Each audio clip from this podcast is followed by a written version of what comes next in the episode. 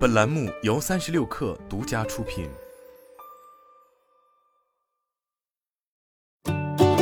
本文来自界面新闻。疫情让餐饮业困难重重，烘焙第一股克里斯汀也无法回避。七月二十日，据上海市预付卡服务平台显示，上海克里斯汀食品有限公司信用等级已为 D，公司信用码为红码，被列入了信用红色预警单位。按照上海单用途预付卡的信用等级，共分为 A、B、C、D、E 五个等级，克里斯汀已是倒数第二等级。若是跌至 E 级，则单用途卡不能正常兑付的风险超过百分之五十以上。预付卡作为商户用来锁定客户的一种营销手段，商家有利可图，消费者也能从中享受到一定优惠。对于仍手持克里斯汀预付卡的消费者来说，目前能否拿回赔偿还是未知数。除了预付卡兑付风险外，克里斯汀关店的消息也在持续发酵。七月二十一日，界面新闻在大众点评搜索显示，克里斯汀在上海的几乎所有门店都显示暂停营业状态。上海之外，克里斯汀也关闭了部分位于南京的门店。据窄门餐饮数据显示，克里斯汀目前门店数仅为两百七十九家，巅峰时期其在全国有一千多家门店。七月二十日下午至二十一日。界面新闻多次拨打了克里斯汀官网、所示热线及客服电话，人工服务一直显示坐席忙，未能接通。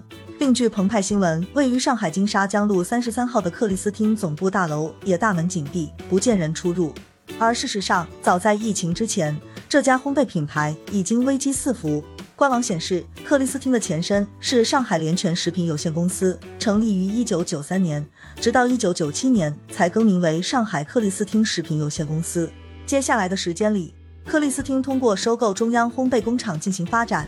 来到二零零七年，日本丸红株式会社开始入股，购买了克里斯汀百分之十六点二的股权。在成为上海世博会烘焙产品指定供应商后，克里斯汀知名度得以提升，并于二零一二年在港交所主板上市。克里斯汀曾有过一段较为辉煌的经历，公司的大本营主要是长三角。自一九九三年起至二零一二年，长江三角洲经济带的发展崛起，消费者对于西式烘焙食品的接受度较高，都成为克里斯汀快速扩张的重要原因。当时中国市场上烘焙行业整体的面貌还较为低端。大部分以作坊式的形式存在，而采用中央烘焙工厂模式及西式烘焙冷链技术，有利于降低生产成本及提高经营效率。凭借这些，克里斯汀站稳脚跟，将门店开遍上海街头。可惜好景不长，克里斯汀很快由于扩张策略失误，遭遇了上市后的首个危机。克里斯汀定位高端，并开发了一系列主打健康概念的欧式面包新品，选用较少牛油和糖。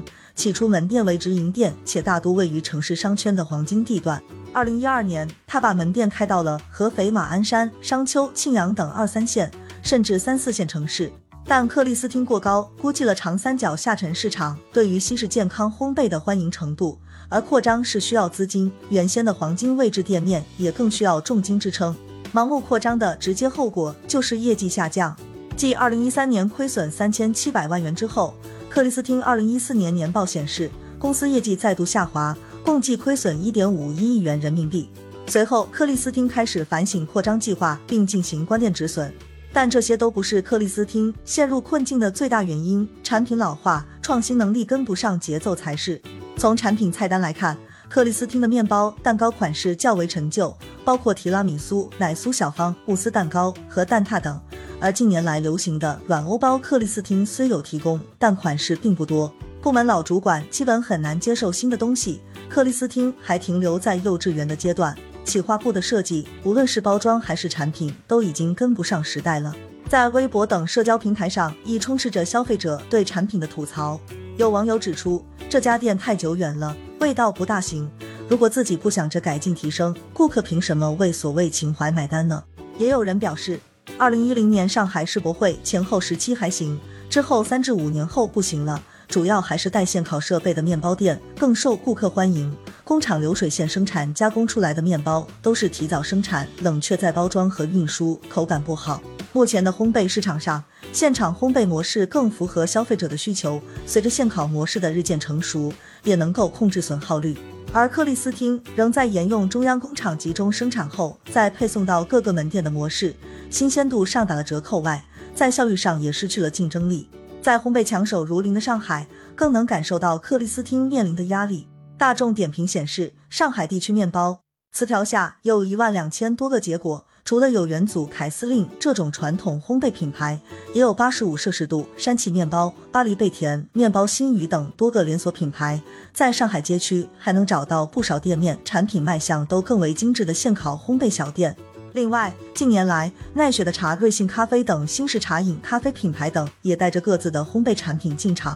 不仅如此，克里斯汀近年来遭遇的管理层内斗，也让他错失了可能转型的机会。二零一七年，克里斯汀的管理层不和被公之于众。当年十一月，公司创始人、时任 CEO 的罗田安被三位股东联合提案罢免了董事职位，同时罗田安也不再担任公司董事会主席、公司战略及投资委员会主席、各薪酬委员会及提名委员会成员。二零一八年十一月，罗田安卸任公司 CEO，朱永宁接任。此后，心有不甘的罗田安以孙公司的股东身份。多次针对公司管理层提出罢免议案，虽然议案均为能获得董事会通过，但影响显著。期间，克里斯汀 CEO 曾两度易主。自上市以来，克里斯汀已连续亏损九年，公司种种危机带来的阵痛还未消化，又碰上了新冠肺炎的袭击。克里斯汀在二零二一年年报中坦言，疫情持续蔓延给经营带来了不利影响。二零二一年，该公司继续执行关闭亏损门店策略。共关闭五十五家门店。英敏特数据显示，国内烘焙面包房市场过去五年一直保持两位数的增长。在错失烘焙市场发展机遇又难以改变自身之后，短期之内，克里斯汀多半是没有什么翻身机会了。